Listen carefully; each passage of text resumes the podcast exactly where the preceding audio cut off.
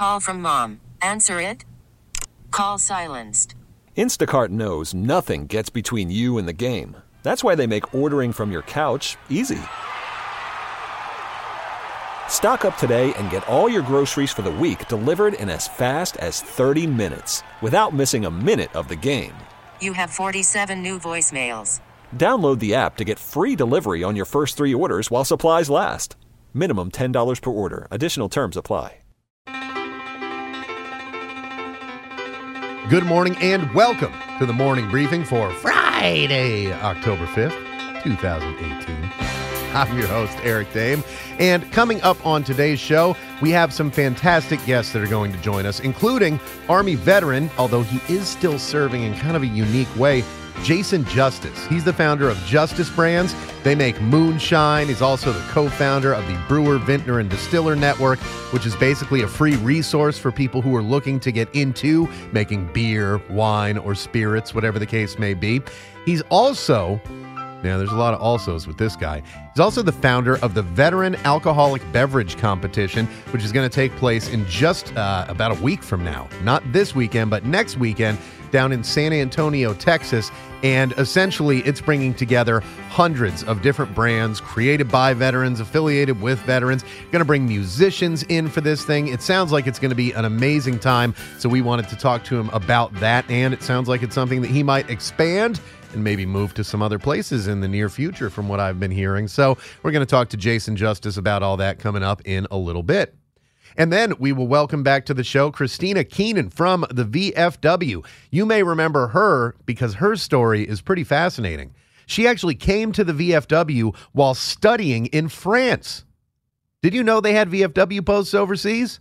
Well, they do. And she actually became the uh, commander of the post in Paris, France. She was studying over there uh, and and was invited to a meeting by a Vietnam veteran who was one of the professors at her school and fell in love with the organization and now is working for them in Washington D.C. So we'll talk to her about the latest and greatest that the VFW is dealing with in our nation's capital. So yeah, pretty full Friday. There's some alliteration for you here on the morning briefing. Of course, we start off the morning briefing each day with a discussion of the veteran news, sometimes with a discussion of what's going on in our lives as well. But, you know, today, not too much. It's a Friday. That's good. Big MMA fights this weekend. I'll be watching uh, Conor McGregor and Khabib Nurmagomedov take on each other, along with all the others that are going to be on there. And I just was looking. Oh, man. It looks like my. Uh, uh, uh. Oh, no. Oh no, my computer seems to have locked up on me. That's a problem. Well, I know the story that I wanted to talk about anyway, and it has to do with the state of Wisconsin. We've talked to a senator from the state of Wisconsin right here on this very show before, that, of course, being Senator Tammy Baldwin. They have something going on out there in Wisconsin that is interesting. And I'm starting to wonder if this might be something that would work in other locations as well. What is it? Well, the military version of the CDL, you know, the, the commercial driver's license that allows you to be an over the road trucker and drive those extra large vehicles.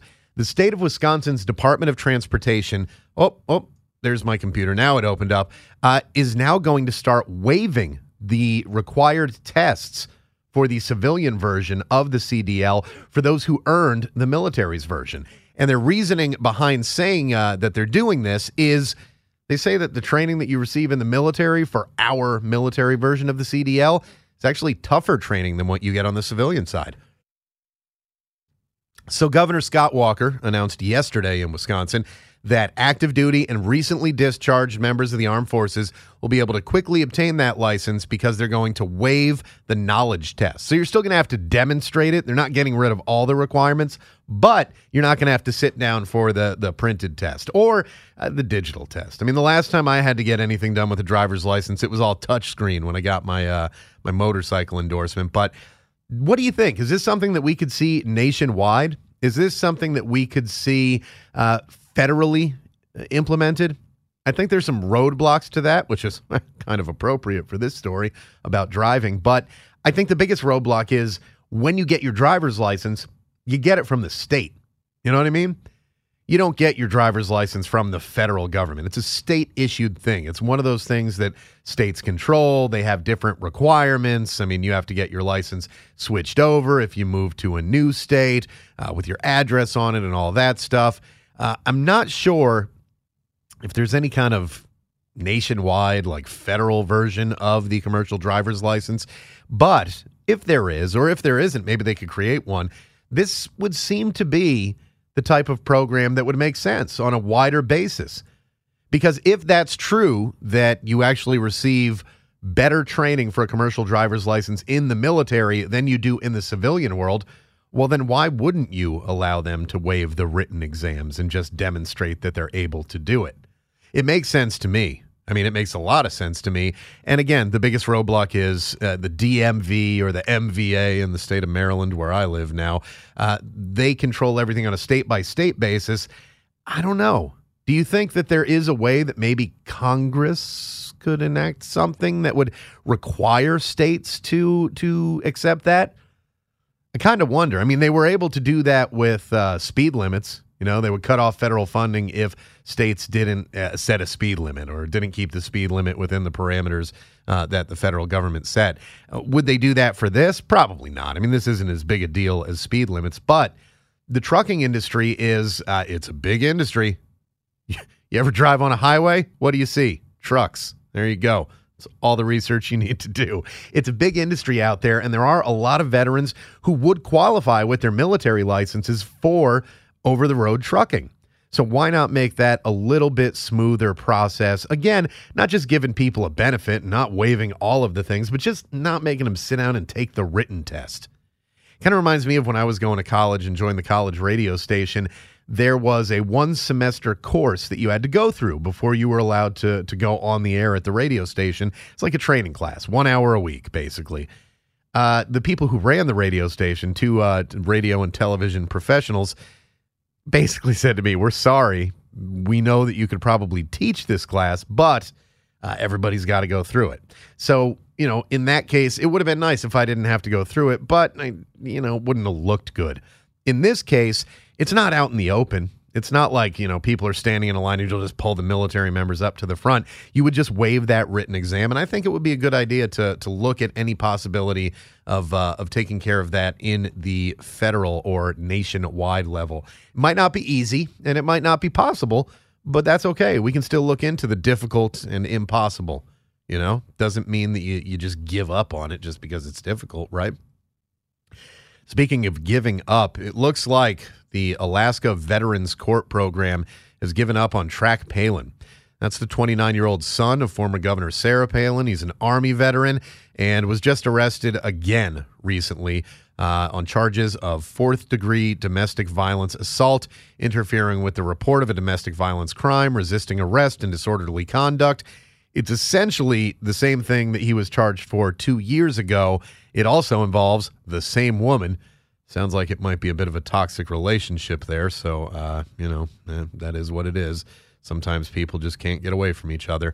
Um, the Veterans Court, he was in the program. He was making his way through after uh, another domestic violence case that stemmed from an assault on his father in December of last year. So, you know, we're talking 10 months ago. The guy's been arrested three, four times in the last, uh, you know, three years, basically two years. And that's not a good situation. And these veterans courts are set up to essentially um, allow you to uh, defray the sentence that you might get and kind of uh, help you along. And they take into account that uh, for many the, that have seen combat, for many that have been in horrible situations, traumatic situations, it, it, can have an effect on you and it can affect your behavior. Is it an excuse for everything? No. Is it an explanation for some things? Yes.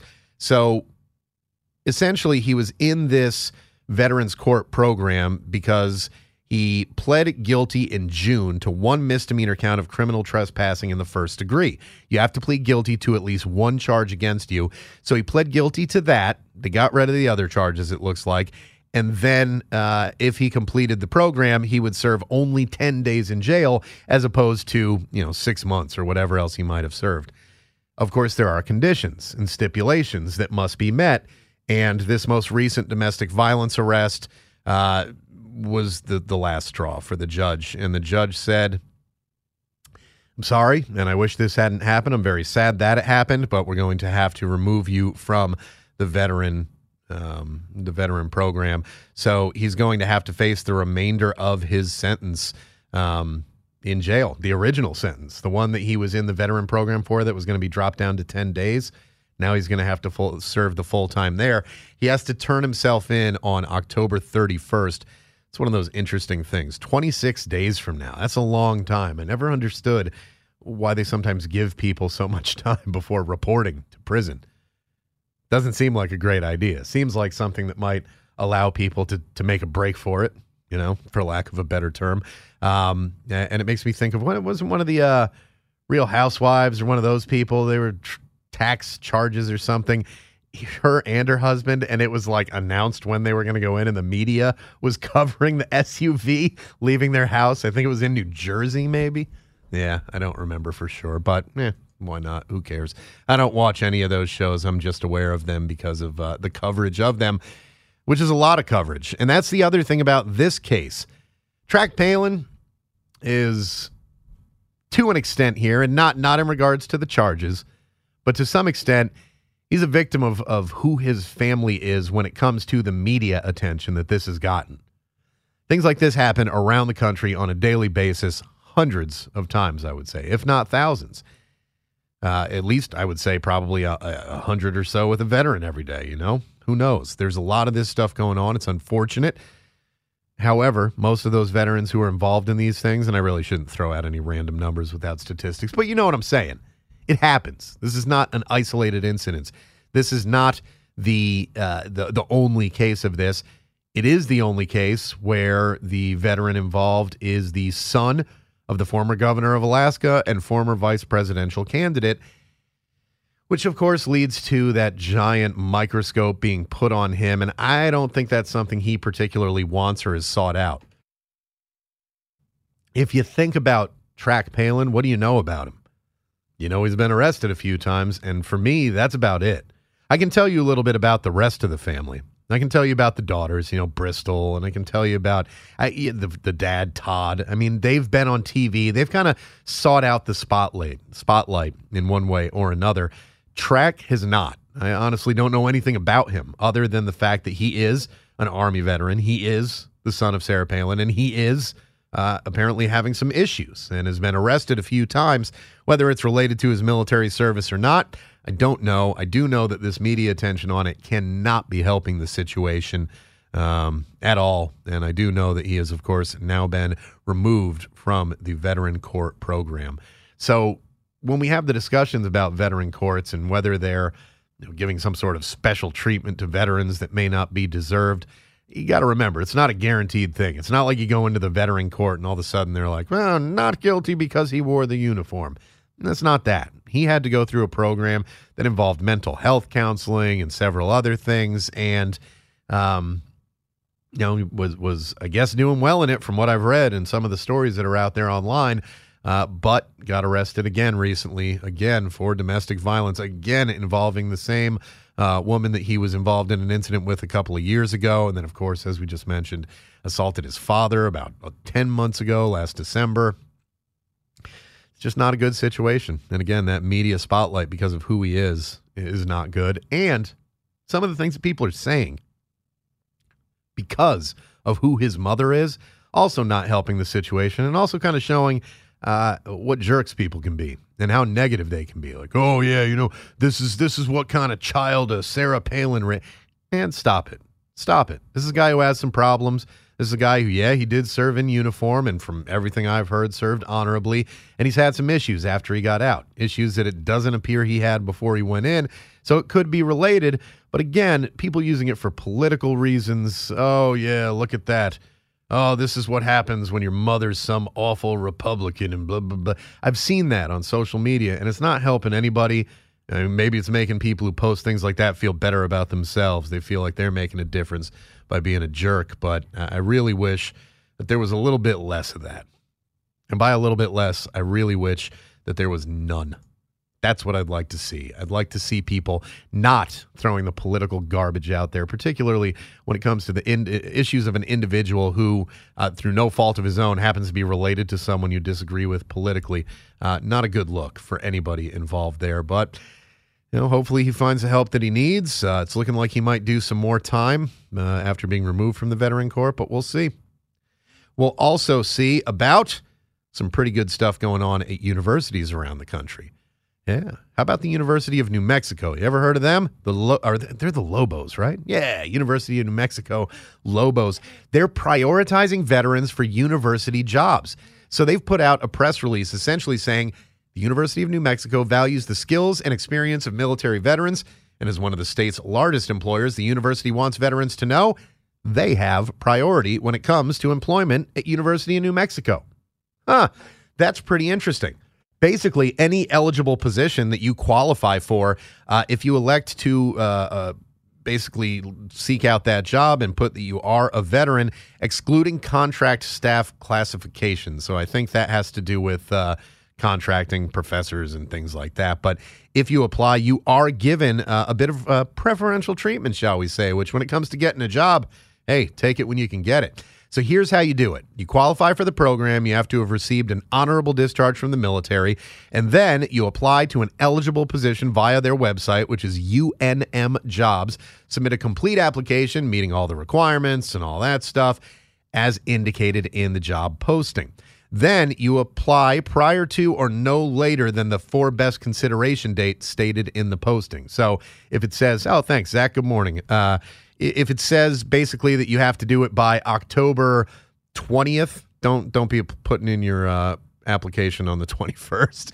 You've got to meet the minimum qualifications. Again, elect participation in the Veteran Preference Program as asked per a brief questionnaire appearing in the application, and then attach a DD 214 form to the application that displays, of course, all the things that a DD 214 does.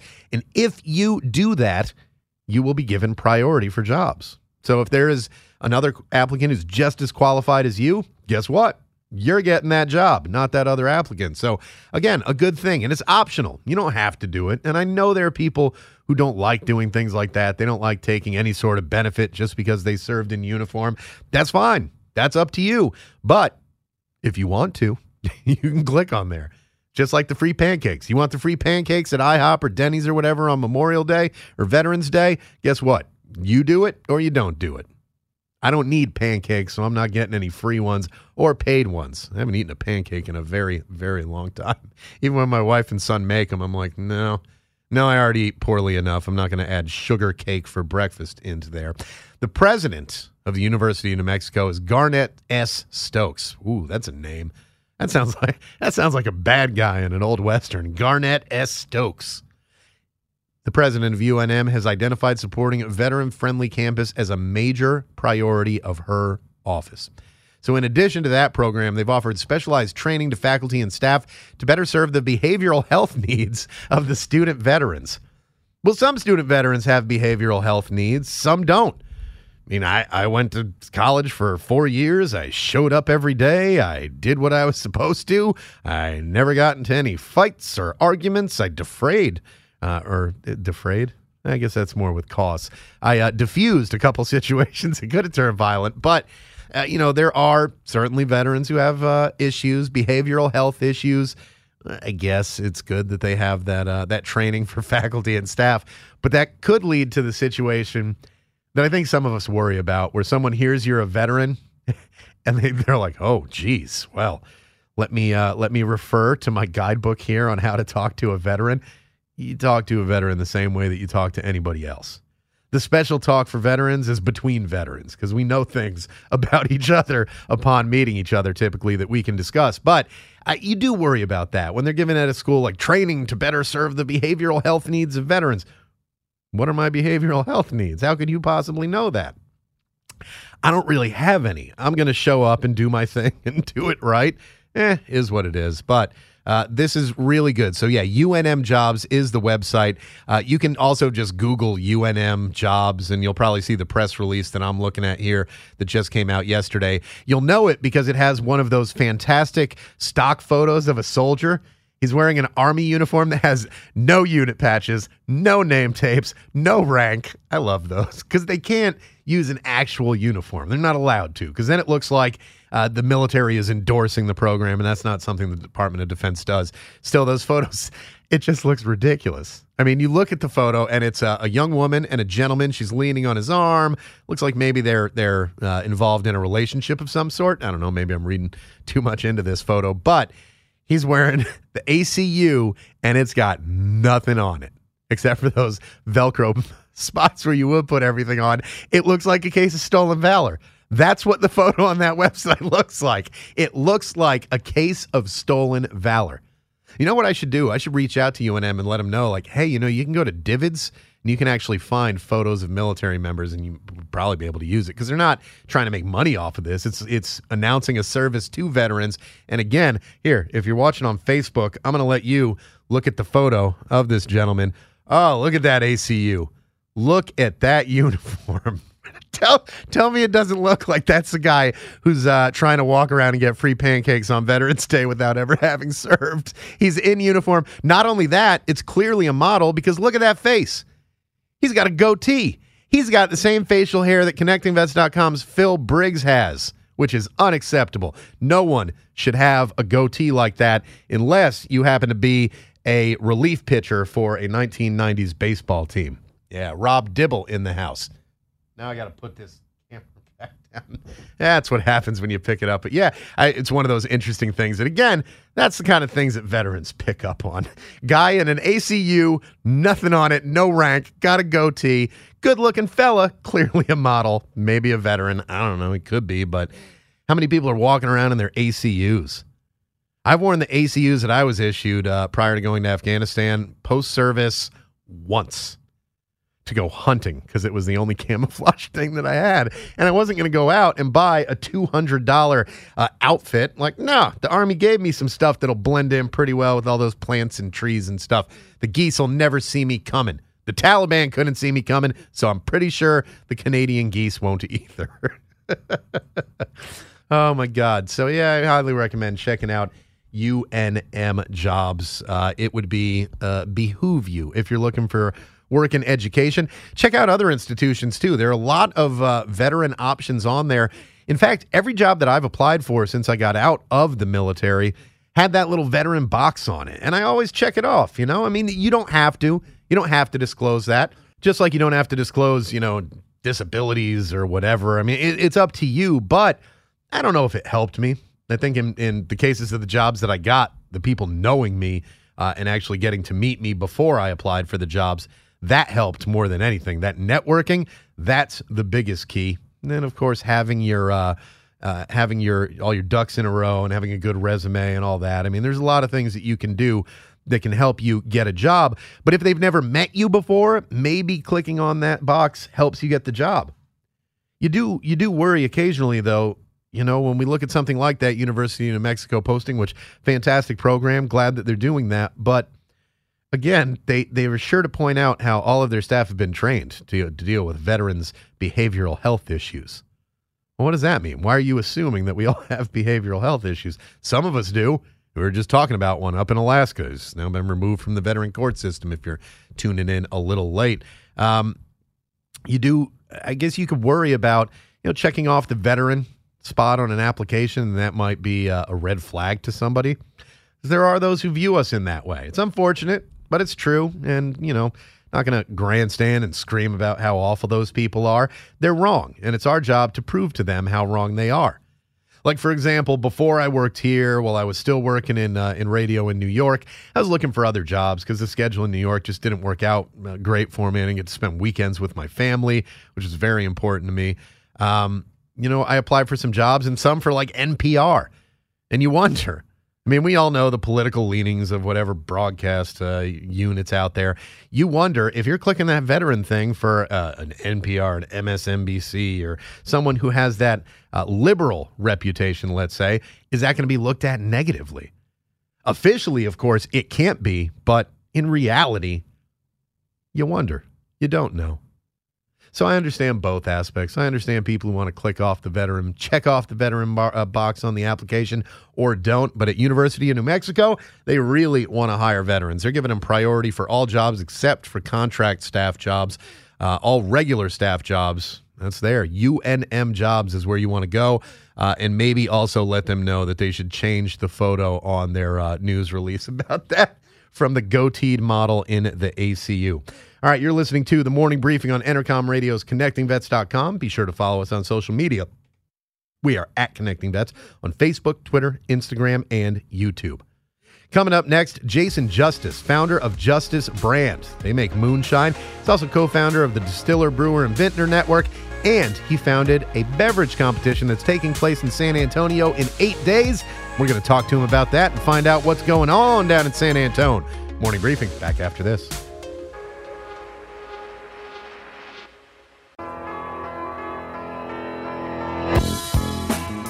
Welcome back to the morning briefing from Entercom Radio's ConnectingVets.com. Connecting Vets every day is our slogan, and it's what we're doing. And we're doing it through a variety of platforms. If you're listening to this, you obviously know about our podcasts and radio stream and all that good stuff.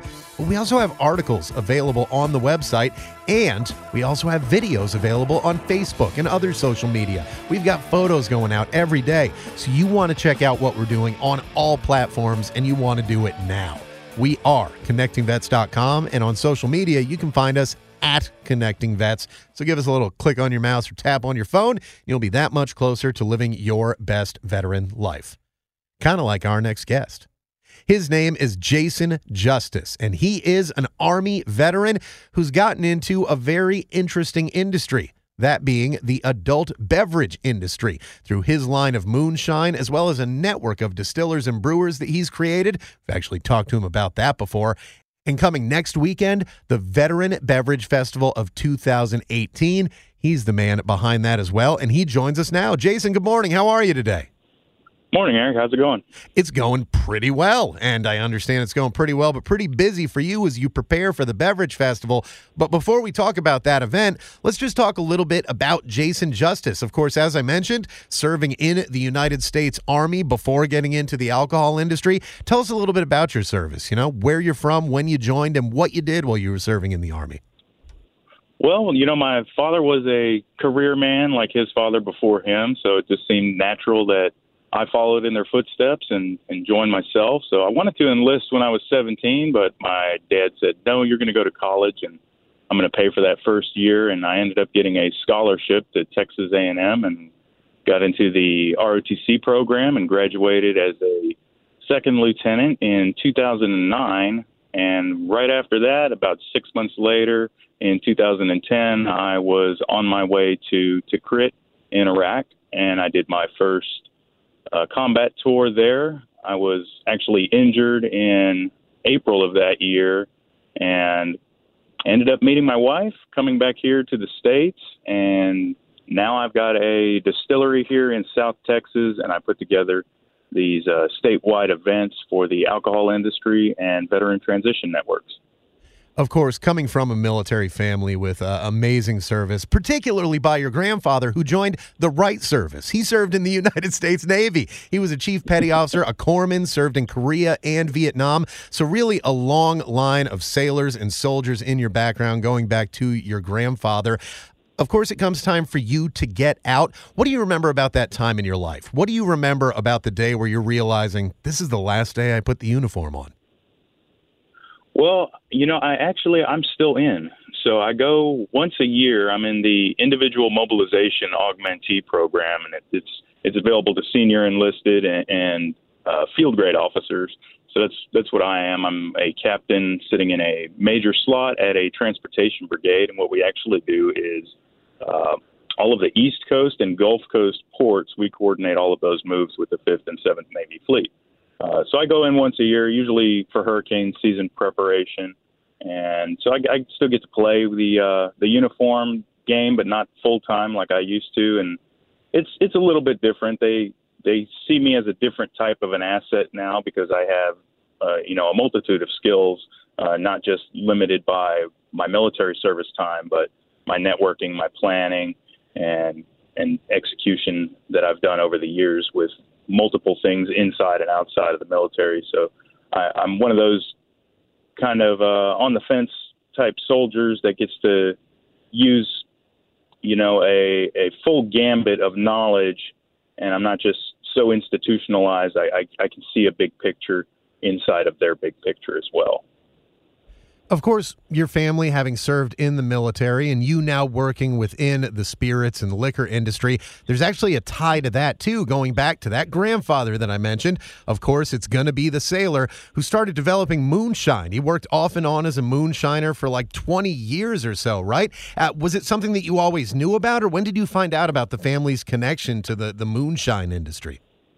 I found out when I was about eight years old, and we did a actually a, like a family road trip back to uh, where my grandfather had grown up and took us out in the woods, showed us where where stuff was made, how they had the barrels set up out there, where the stills were, and there were still, you know, pieces of metal out there from from the old tanks. There was broken mason jars and, and stuff like that, and, and actually getting to walk the trails that he walked when you know he was a teenager. As as a as a child, it was very surreal and and just like you know painted this fantasy in my mind about it, and and it's very romanticized. It's very deep in Americana, and being influenced with that vision at a young age, I just always knew I was gonna I was gonna do something with it down the line. And of course, we're talking to the creator of Justice Label. This is a, uh, a whiskey brand. It's moonshine whiskey that you've made, 90 proof, very smooth, all that good stuff. When did you decide that that was going to be the industry that you got into after leaving active duty? Was it something you'd been considering for a while? Is it something that came to you after you got out? So I, I had been considering doing firearms or alcohol industry, and I was actually I was working on my master's of business administration, and I started looking at both industries in my first year, and then I I just started focusing on uh, the alcohol industry. I was actually studying Diageo uh, PLC. It's a large large company. They started out owning Guinness, and now they own the majority of liquor and beer brands around the world.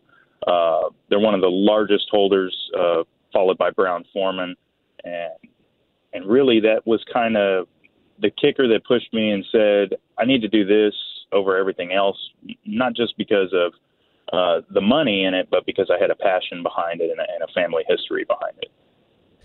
And as I mentioned earlier, you did help create a network of brewers, distillers, and vintners. Uh, tell us a little bit about why that was important for you to do after getting into the liquor industry through the Justice Label Moonshine that you created. So, getting into the industry myself, it, it was very difficult. I, I, met a lot of roadblocks and, and, walls, and just not a lot of people out there that would help you.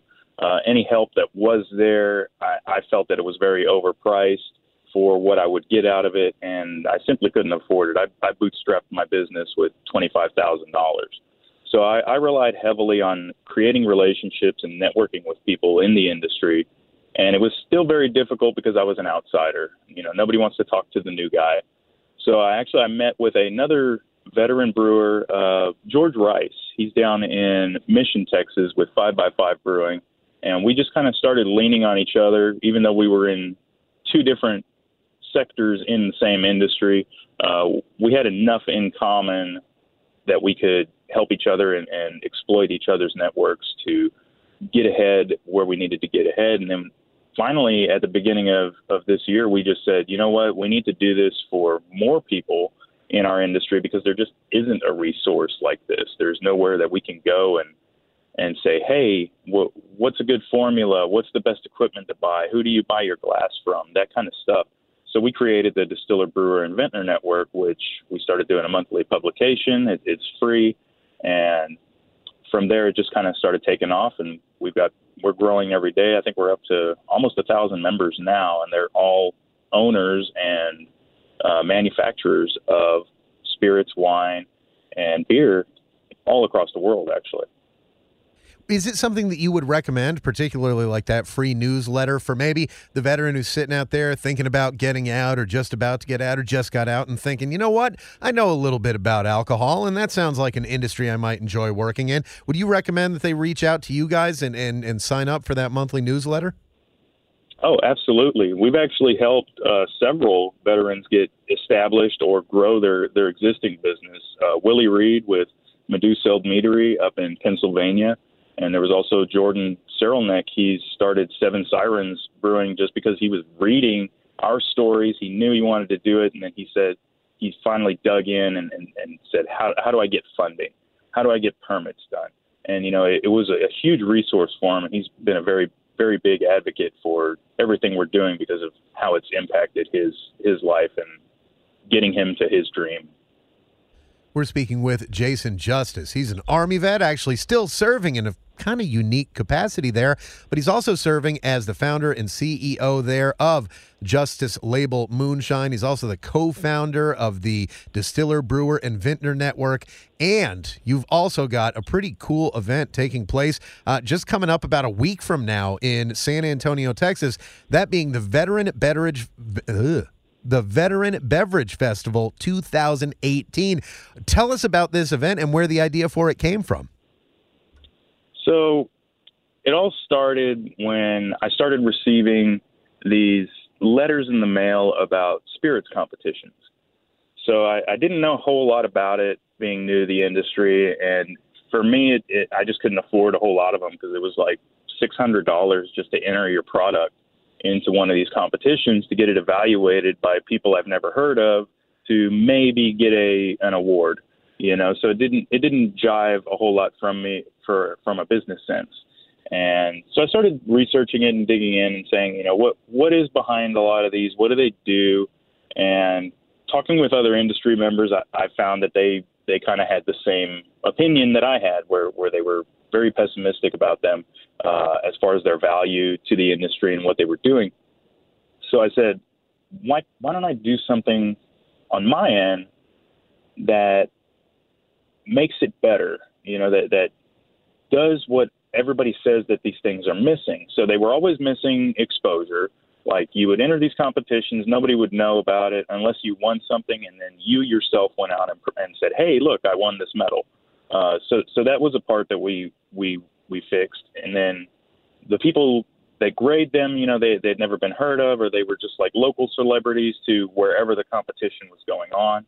So we said, let's fix that too, and so we we reached out to the CEOs of a lot of the veteran-owned companies out there, like Rally Point, Salty Soldier, uh, a bunch of the apparel companies, and, and other breweries and distilleries as well. We've got like Clayton Hinchman coming in from Alabama from Black Patch Distilling, and he's a, uh, a special forces guy that that lost his leg uh, during his time of service, and now he's he's doing all kinds of stuff running for public service and, and owns a distillery with his dad, and, and his wife manages it. And just getting these people to come in and do an actual competition that was transparent where we said here's the scorecards. Everybody can see it. We made it affordable. You know it was uh, a uh, hundred dollars per entry and we didn't care if it was beer wine or spirits. We said we're going to do all three. And it's just been great. I mean for a first year competition we have over 230 entries. So that that's serious, uh, you know, market penetration for something that's never been heard of, and and it just tells me that what we're doing, we're on the right track.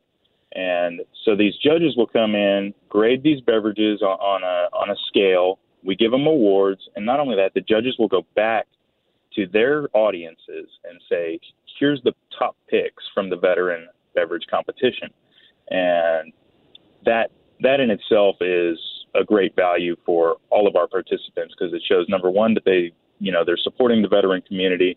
They're they're getting involved with stuff that we're doing.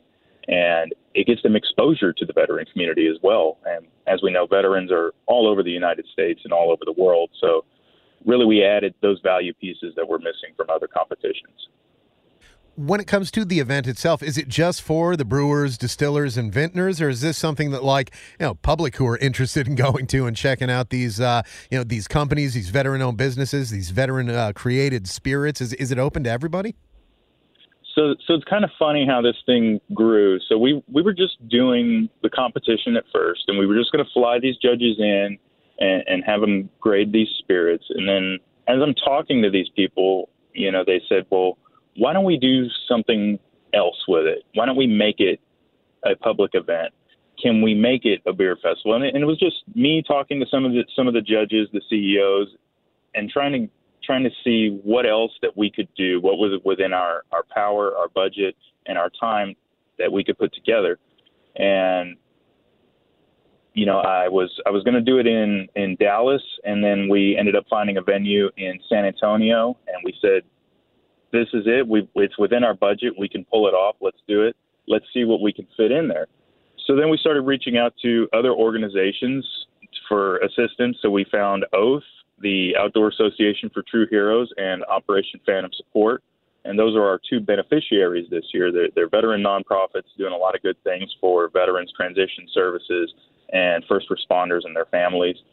And they were 100% on board. They thought it was an awesome idea. So they, they started helping out with putting together the, the beer festival, making sure that we had volunteers to run run the tables and all of the things that go into planning an event. And then I was started getting approached by other organizations as it grew. Uh, Redcon One National Car Club, they reached out and said, "Hey, can we do a car show at your event?" And I was like, "Of course. We've got nine acres and 55,000 square foot uh, building indoors that we can use. Absolutely, we can do a, a car show." And then the Lone Star Barbecue Society uh, had heard about the event, and they said, "Hey, uh, we we do a lot of uh, veteran and first responder fundraisers and cook-offs and stuff like that. Could we assist you with putting together a barbecue competition for this event?" So that got added on, and then we've got uh, some of the contestants actually will be coming in and sampling their beverages and selling their beverages at the event. And then we've got a whole health and fitness piece with Make a Vet Sweat. And then we had one of the biggest uh, supplement stores here in Texas, Rocks Discount Vitamins. They they reached out to us and said, "Hey, can we get involved with your event? We love supporting veterans. We love the veteran community." So said, "Absolutely." Now we've got a, a health and fitness, a trade show, veteran businesses, beer festival, car show, and barbecue competition. But that wasn't all then I have Adam Berry and Nick Sterling. They're both uh, country artists here in Texas and veterans themselves. They wanted to put on a concert at the event too. So now we've got a Saturday concert with Adam Berry featuring Nick Sterling, and then a Sunday concert with Nick Sterling featuring Adam Berry. And it's it's just grown to something I I could never have imagined. And I could never have done myself. Uh, having a whole business networking piece with the judges where they're going to be speaking about their transition, their journey into what they were doing from their service, and being able to sit down with these judges and, and you know do a judges social, have dinner with them, talk with them, and, and, and veterans coming in and building their network that way. And we've opened up our our nonprofits, any veteran nonprofit or transition service they're welcome to come and set up a booth for free because we, we want to encourage that networking, that togetherness that that makes our veteran community so strong. We're speaking with Jason Justice. He is the founder of Justice Label. He is the co founder of the Distiller, Brewer, and Vintner Network, and he's the man who got the idea started on the Veteran alcoholic beverage competition, which is taking place on October 13th and 14th in San Antonio. Did I get the dates right on that? I want to make sure that I did, Jason. You sure did. It's from 8 a.m. to 8 p.m. at the San Antonio Event Center. And as I understand it from looking through the website, it looks like people will be able to get in for free. Now, if they want to sample some of the beverages and stuff, they'll have to purchase a cup. But uh, the money that people are spending on the tickets at the event for, you know, entertainment, food, drinks, thing like that, uh, beyond just attending, which is free, uh, that money's going to some pretty good causes, isn't it? Yeah, so it's actually a free free attendance event, like you said.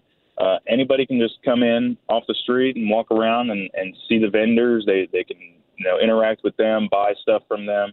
But if you want to consume any alcohol, we, we verify age, and you can buy two dollar drink tickets, and all the proceeds for the two dollar drink tickets go directly to our benefactors, Operation Phantom Support and Oath. And not only that, we've got Combat Veteran Motorcycle Association out of uh, Waco, Texas. They're actually going to be raffling off a 2018 Harley Fat Boy, and Oath said, you know what, we can't we can't let them snatch up all the glory, so they're also going to be auctioning off a uh, 50-50 uh, Harley Davidson as well. Wow! So it's it's just you know we've got door prizes. Uh, each drink ticket is a chance to win uh, in a raffle drawing. So there's there's just a lot going on and, and benefiting a lot of great charities. And as someone who has a Harley Davidson Fat Boy Low, I can tell you that is a big deal. I mean, that one raffle ticket could win you a bike that would cost you uh, quite a pretty penny on the open market getting back to the competition itself, how many veteran owned beverage companies do you have so far that are registered? And if there are any others out there, I, I just met a couple guys uh, a week or so ago that started a vodka brand down in Georgia. Uh, is it still eligible for entry into the competition? Yeah, as long as we get the beverages before the 12th, they can they can make sure uh, you know that it gets rushed, overnighted, or some of these people are even coming in uh, for the event. They can they can bring it with them. Uh, just make sure that we're signing up on thedatastill.com for the beer and spirits and Enophile online for wine. I just literally had some some wine entered yesterday from a, a company out of Houston that was also owned by a veteran. So there's still time. I'm, I'm taking phone calls. I'm, I'm walking people through these processes, and there's always time to get involved. Right now, we have just over 30 veteran companies that have submitted a beverage. So right there that that tells me you know we're we're getting good exposure, good reach to the veteran community. They're hearing about it. They want to get involved. They want to show their their their support as well. And it's going to be awesome being able to show off a challenge coin medal because that's what they're winning a, a, bronze, silver, and gold. And then we've got a couple of uh, popularity choices, you know, Marines Choice, Soldiers Select, and, and those types of awards going on as well. Let me ask you a question. In in creating this event, what was the goal with it? When you first created it, what really did you want to do? If you could sum that up to people in like a, a couple sentences, what would you say is the reason behind this veteran alcoholic beverage competition? I wanted veterans to be able to come together in one place and interact with each other and the community at large and their customers. And by having all of the nonprofits and transition services come together, I want them to strengthen their networks as well to better serve the veteran community and execute their missions. And for people who do decide to attend the, uh, again, the Veteran Alcoholic Beverage Competition, which is taking place in San Antonio, Texas, at the San Antonio Event Center, 8 a.m. to 8 p.m. on Saturday and Sunday, October 13th and 14th. Those who show up, what can they expect out of it overall, Jason? What do you think they should show up ready for? I mean, show up ready for a music concert, uh, you know, smelling great food. There's going to be we've got a dozen food vendors from the the local San Antonio area. So there's like a smorgasbord outside to be eating from. There's going to be some some food inside as well, uh, and just seeing and getting exposed to all of these veteran organizations and companies and what they're doing, and and try to take away, you know, something. I think everybody's going to have something to take away from the event. Is is really the sums it up because everybody has something invested in our business or the veteran community, or they want to help out, you know, making sure the veterans are getting ahead and getting the support they require. And not only that, showing veterans that they have a lot of support from the local community. You know that they they aren't alone. A lot a lot of us battle that feeling once we get back, and we see it a lot in business as well, where we just try to charge out on our own and we forget that we never did anything alone in the military. You know.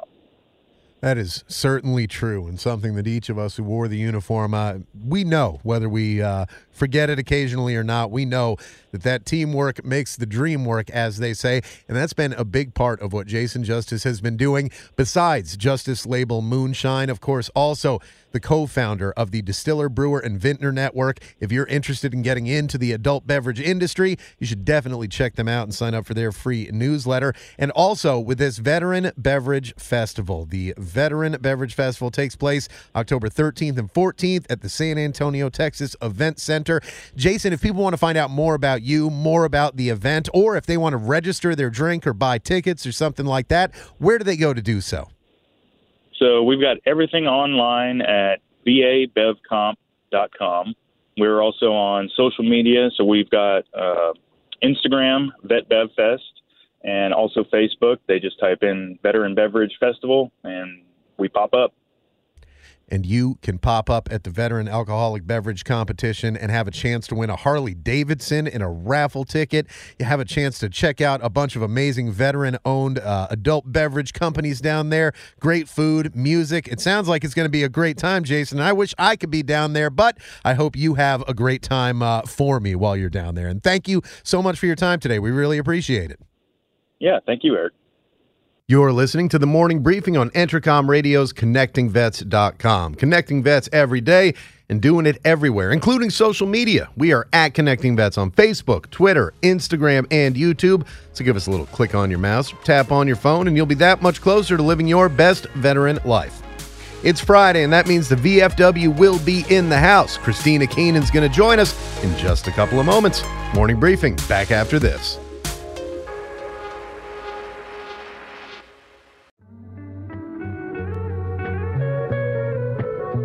Welcome back to the morning briefing from Entercom Radio's ConnectingVets.com. Connecting Vets every day is the slogan. It's what we're doing, and we're doing it on social media as well as the website. So be sure to give us a follow. We are at Connecting Vets on Facebook, Twitter, Instagram, YouTube, no MySpace, and I've asked them to build a GeoCities page, uh, but they say no. They say that's not a thing anymore, but I'm fairly certain that it is. I am 100% certain that if you follow us on social media and check out the website as many times as you can each day, you'll have the information you need to live your best veteran life. Information like what the VSOs are up to in our nation's capital and around the country. We talk to a different one each day of the week, and every Friday comes the first VSO that I personally joined, the Veterans of Foreign Wars. And this week, we welcome back to the show the Associate Director for VFW's National Legislative Service, Christina Keenan. Christina, good morning. How are you today? Good morning. I'm great. How are you? I'm doing pretty well. Of course, you've been on the show before and told us the pretty cool story about how you came to the VFW, becoming post commander over in Paris, France. That's where you actually joined, right. and now working at the national office. Uh, a quick question before we get started on on what we're going to talk about today. Some important stuff. What was it initially that that drew you to the VFW, and then more importantly, what was it that made you want to keep being a member and then eventually work for the organization? Mm-hmm. Well, I mean, as you said, I was living in Paris, France. Um, I actually lived there for 12, 12 years, and it wasn't until I mean, about five years ago, that I learned that there was a VFW post in Paris. I actually had no idea. It was a university professor of mine who was a Vietnam veteran who invited me to a VFW gathering, and I met this whole community of um, retired veterans, um, a, a couple World War II veterans, which, with incredible stories of Normandy, and um, and student veterans. And so I, I suddenly discovered this Amer- this amazing American community um, in Paris of veterans, which I had been so disconnected from because I had been in Europe for for such a long time and didn't realize that they were there. So that was initially how I got introduced to the organization.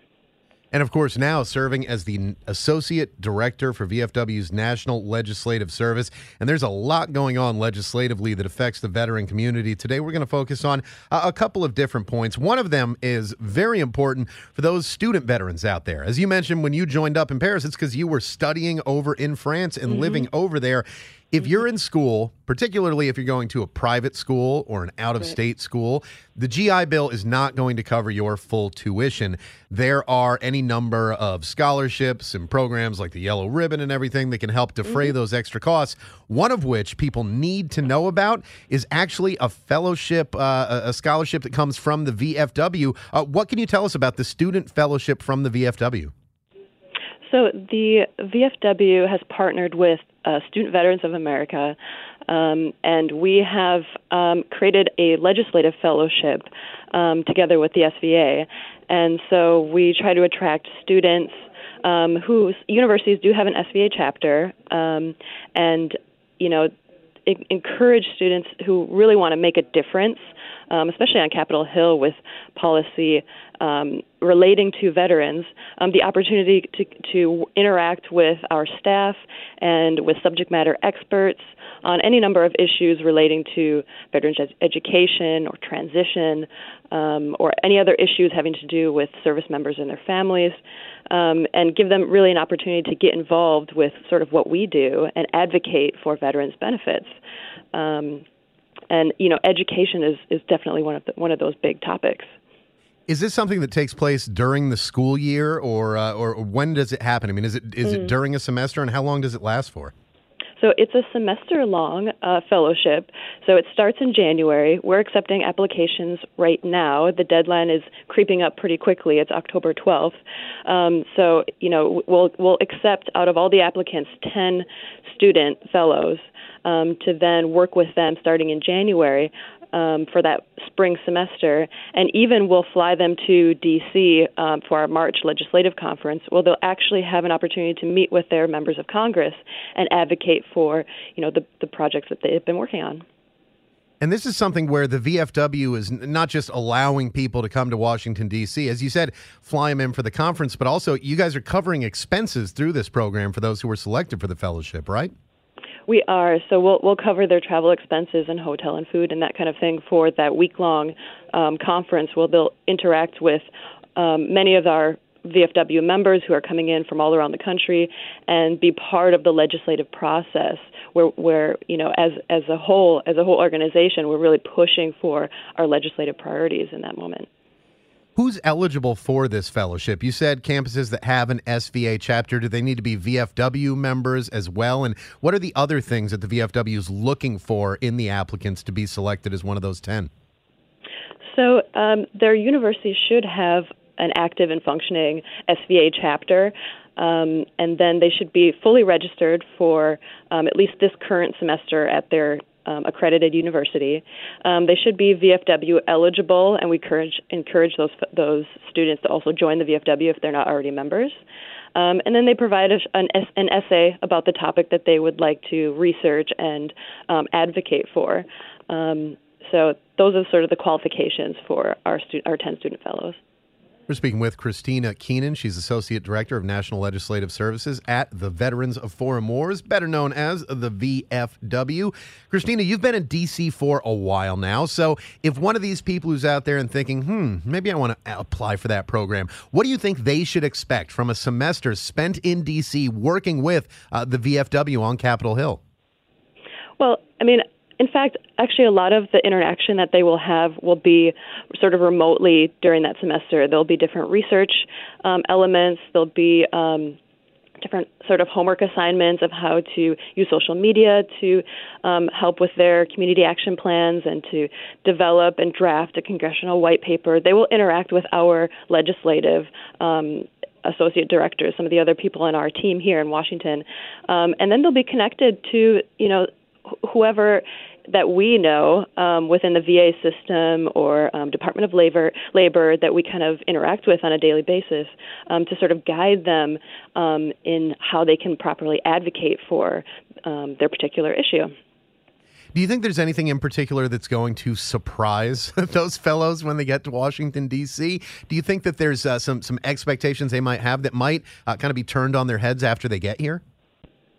Well, I mean, you know, from talking to our previous um, student fellows, they they seem to be quite um, uh, motivated and excited once they get to DC and do start interacting with their members of Congress or their staff um, to see that their physical presence um, and ex- explaining their sort of personal stories of how they didn't get certain benefits or they didn't know about certain programs, um, how that really does um, inspire and affect um, change in, in Washington. And so many of them actually decide that they want to try to work for veteran service organizations or come to D.C. and be part of the political process um, simply because of that, that experience of being here and advocating for veterans. Is that what you hope they get out of it? Maybe that desire to serve, whether here or on the local level, or or is there something more that you're hoping they get out of the program? Well, I mean, it's definitely um, you know a, an amazing learning experience for them, and we really hope that you know more veterans in general will get involved in um, the political process and advocating for veterans benefits. A lot of what I do is sort of the grassroots um, advocacy with the VFW. I, I you know communicate a lot with our legislative committee members in every single state and really try to use the momentum of our 1.7 million members, including our auxiliary, to you know push for things that we're trying to pass um, in Congress. So we really hope that the student fellows will feel that, be part of that, and um, and generally the, the whole organization can kind of benefit from you know the the research and the the programs that they're really trying to to get passed. Of course, you were just talking about the grassroots efforts of the VFW. I know mm-hmm. one of those is involving the elections that are coming up. The midterms are just a month away at this point, uh, almost exactly, I think. There are, of course, many veterans running for office. That's fantastic and important. But you know what's even mm-hmm. more important is veterans getting out there and casting their votes and making sure that their Definitely. voice is heard. What's the VFW doing to try and help get the veteran vote out? So we're, you know, we're really trying to do a big social media push.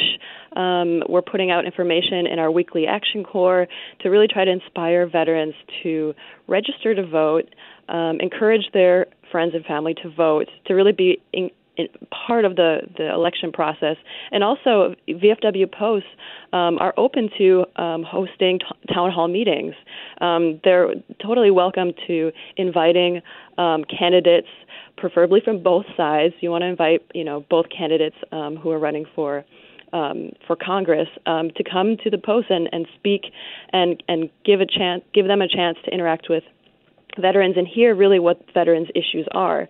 Um, so, you know, we always encourage um, people to go to our website, vfw.org, to see, you know, really the details of our, our priority goals and, and make sure to communicate those as much as possible because there's there's so many issues relating to veterans' health care and um, education benefits and you know a variety of issues that we really hope veterans will get the word out, um, especially during this really critical um, pre-election moment. Christina, you lived over in Europe for an extended period of time. I have as well. And over there, voting is taken, I think, a little bit more seriously than it is over here. They have much higher turnout rates in most of their elections. Why do you think that is? And why do you think that, you know, veterans in particular should mm. get out there, particularly after having, you know, fought for that right? Mm-hmm. Well, I think, you know, once you do live outside the country or if you've served in the military outside the country, you do have a certain perspective and, um, you know, it, maybe even just a, a stronger desire to, um, you know, make your voice heard. I think we understand that service um, is so important, and, and service can also be um, serving your communities and being part of, um, you know, our election process and having a voice. Um, so, you know, as you said, some people are living outside the country, so there are a lot of resources online. Um, one in particular, the voting, voting assistance program. So you can go to www.fvap.gov if you do, if you are a service member or a citizen outside the country, and register to vote absentee ballot, which I did many times when I was living abroad. And it does feel good you know, even as an American citizen outside the country, to participate in the election process. It feels good um, to still have a voice in, you know, what what the future of our country is.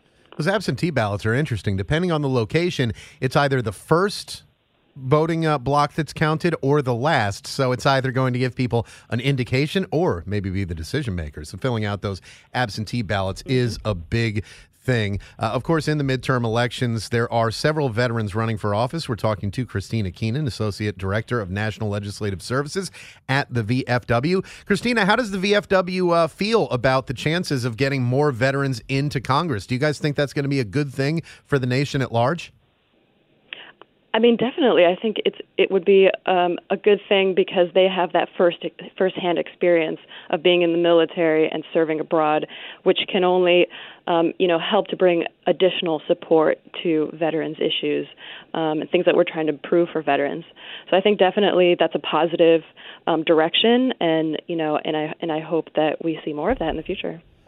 I do as well. I'd also like to see some legislative advancement on a number of issues. Of course, mm-hmm. that's what the field that you work in over at the VFW. Mm-hmm. What are the big key items that are on the VFW's radar that you think we're closest to maybe getting done? Well, you know, definitely um, an issue that we talked about, um, you know, a few weeks ago on your show was the um, HR 299, the Blue Water Navy mm. bill, and you know, this this bill is to um, include uh, Vietnam veterans who were serving on ships off the coast of Vietnam, who were very highly likely exposed to um, chemicals such as Agent Orange. Many of them are, are experiencing the same ailments as the other Vietnam veterans. So we want to include them um, in sort of the benefit system and make sure that they get the health. Um, the health, you know, um, benefits that they desperately need um, now, as they're, uh, especially as they're aging. Um, and so, but this bill, which passed unanimously in the House, is now stalled in the Senate. And there's sort of some arguments about you know how much this is going to cost. Um, the VFW's position is that this is a cost of war. These veterans need to be taken care of, and it's been a, a very long time um, that they've been waiting for these benefits. Um, so what we're trying to do is encourage um, veterans and and non-veterans to con- contact their senators um, to try to get this bill pushed through. Um, because, and, and that's sort of our, our main legislative priority for this Congress. We really think that we're we're really close to getting this passed, and we want to make sure it's done before the end of the year. Did you notice any change uh, as far as the senators are concerned after the VA came out and said that they were not for the Blue Water Navy legislation being passed, essentially uh, saying that one, it was too expensive, two, it couldn't be verifiably proven because this is, you know, 40, 50 years ago we're talking about now, so mm-hmm. they can't get water samples. Did that have an effect when the VA came out and said that, or were the senators already concerned about the cost of it ahead of time? Um, this this was sort of um, a new concern that some senators had about the cost. Um, the the health side, the health and the research side, um, I think generally everyone understands that these are sort of presumptive um, cases, and but the fact that Vietnam veterans who had boots on the ground have the, have these um, health benefits um, you know, to extend them to the Blue Water Navy veterans seems quite logical. Um, there isn't there isn't concrete evidence even for the Vietnam veterans, but it's still we still see that there there are a lot of high rates of cancer and other other ailments that these Vietnam veterans are having, which are directly linked to Agent Orange exposure. So you know, regardless, there there is research out there, but you know, it, it may not it may not you know appease everybody, um, but it that doesn't seem to be the biggest concern um, because these Vietnam veterans, you know, deserve to have those those health care benefits. Um, the cost is definitely what is being discussed at the moment, and um, you know we really hope that Congress will, um, you know, dig deep and and have the compassion for these veterans who are aging, like I said, and, and desperately need these benefits. And, uh, you know, as Carlos Fuentes from the VFW told us, uh, he said he didn't really mm-hmm. care about the VA's concerns about how they're going to pay for it because that mm-hmm. is their concern. They don't get to decide on these programs. Mm-hmm. That's for mm-hmm. Congress to do. Uh, and. Is as you mentioned, you know, contacting your your uh, your representatives to let them know uh, how you feel about this. You know, people hear that, but I think oftentimes don't know exactly how to go about doing that. So, if someone's hearing that and saying, "Well, I want the the Blue Water Navy vets from Vietnam to get the care that they need," how do you recommend they go about reaching out to their representatives? In, in this case, of course, senators are, are who we'd be talking mm-hmm. about. Mm-hmm. Well, I mean, we make it really simple and easy and quick um, to contact your senators. So on our website, vfw.org, if you click on advocacy, um, you can see that um, you can click on our, our Blue Water Navy um, sort of take action, action alert, and you have a sort of pre-written letter um, that gives all the information about, you know, why we're standing for this and what we would like our senators to do. And if you just put in your your zip code, it will send it off to your particular senators. So it re- literally only takes a minute to do if you go to our website. And, um, you know, encourage really other veterans, non-veterans, anyone who cares about veterans issues and this issue in particular to contact their senators because it really does make a difference when it comes to those kind of uh, th- those letters that are sent, uh, which, as you said, kind of pre pre written, and then your name gets mm-hmm. added onto it, I, there are some people out there who'll go, "Well, does that really work?" I mean, they're going to be able to tell that it's essentially a form letter. Uh, can that make a difference when it comes to something like this? Do you think? Well, so we've sent we've sent out um, emails to our um, our constituents with the VFW and, and even supporters, and so we've already had about six thousand emails and messages go out to um, to senators. So you know. Each senator is getting, let's say, about 500 emails, and their staff is being flooded with these messages um, all about Blue Water Navy. So, you know, the combined effort really does um, you know, make make people's ears perk up and um, and you know think about um, you know what's what's happening with this issue. Um, so you know, it it seems like a small thing, but it, if if a lot of people do it, it really does add up, and people do notice. And that's the key, getting them to realize that there are mm-hmm. a lot of veterans who feel strongly about this. And, you know, one way for people to be kept apprised of those things, of course, is joining a VSO, whether they're eligible for, for mm-hmm. one or not. I mean, for the VFW, mm-hmm. you guys have very specific ele- eligibility requirements. I know mm-hmm. I am a member, so I know what it takes for that. Uh, and people can look into that, of course. But do you think that joining a VSO, whatever VSO someone might be eligible for, is Mm-hmm. really the first step that they should take towards becoming more active in making sure that veterans' issues are addressed? It's it's a really great way to get involved. Um, I mean, whether somebody has the time to be really active in the organization or is just sort of a you know has their annual membership and is a number um, those numbers matter when the VFW speaks you know comes in and represents speaks in front of um, congressional members um, that 1.7 million member um, number really jumps out and we c- try to stress that you know a lot.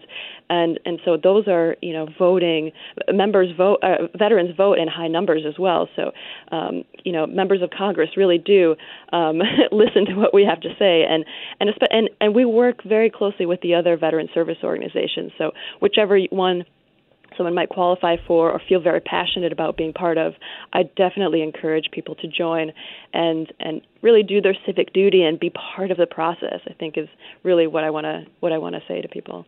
And bringing it back to the fellowship that's available again to students mm-hmm. who are at a campus mm-hmm. that is uh, an active SVA chapter and are VFW eligible. Uh, that's one thing that I, th- I know for a fact that they'll find out because I've really seen it. Uh, on the local level, you might not see that much interaction mm-hmm. with the VFW, American Legion, AMVETS, and Mm-hmm. so on. But Mm-hmm. in Washington, D.C., you guys are all on the same team, basically, right?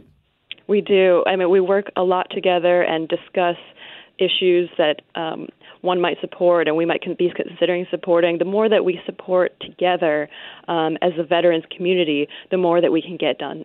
Um, so we we do um, you know a lot of us are members of many organizations and we we're you know all kind of friends and you know many of us serve together. So the veteran community in DC is very strong and has a very powerful voice. It absolutely does. And of course, Christina Keenan has been our guest. She is the Associate Director of National Legislative Services at the VFW. Christina, if people want to find out more about the organization, find out if they're eligible, and then maybe join if they are, where do they go to do so? Uh, join for the fellowship or for the VFW? For the VFW, and then you know what? The fellowship as well. so um, at vfw.org, um, you can just click on membership, um, or for the student fellowship, vfw.org slash student fellowship, and you can learn more about how to apply. And of course, that is your expenses covered. It's a semester spent in Washington, D.C. Ooh, one last question that I know from being a former student myself is going to come up from everybody who looks at it. Do they get college credits for this fellowship? Does it work that way, or is this uh, just kind of taking a, a semester break?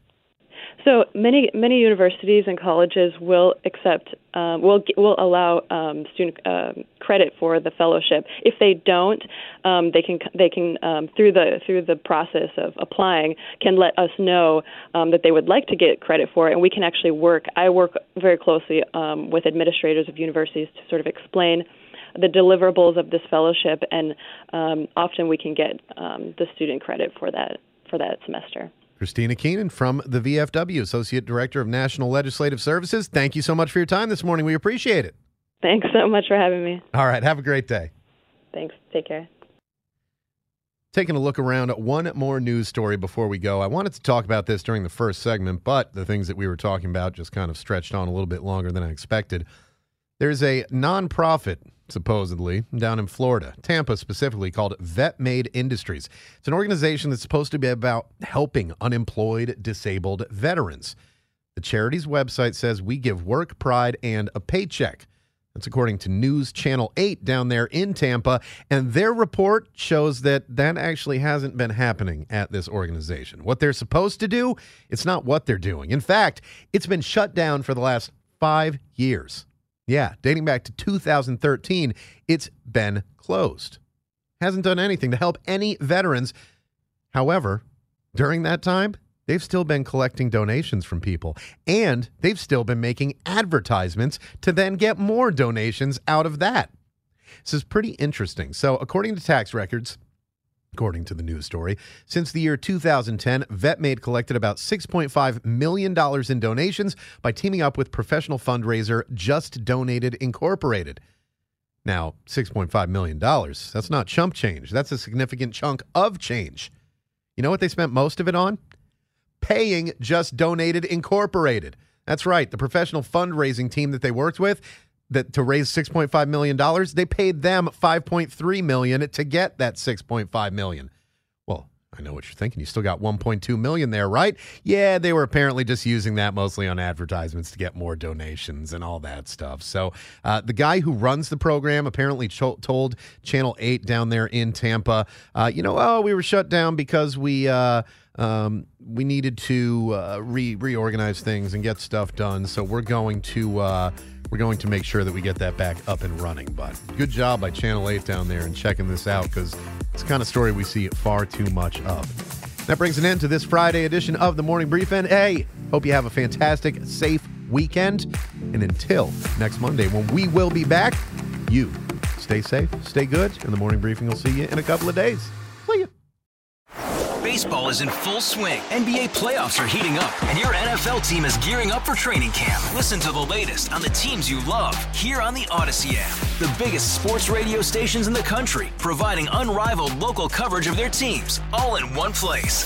Exclusive interviews with players, coaches, and team executives, streaming live and always available on demand. Stay in the know with your favorite teams right here on the Audacy app.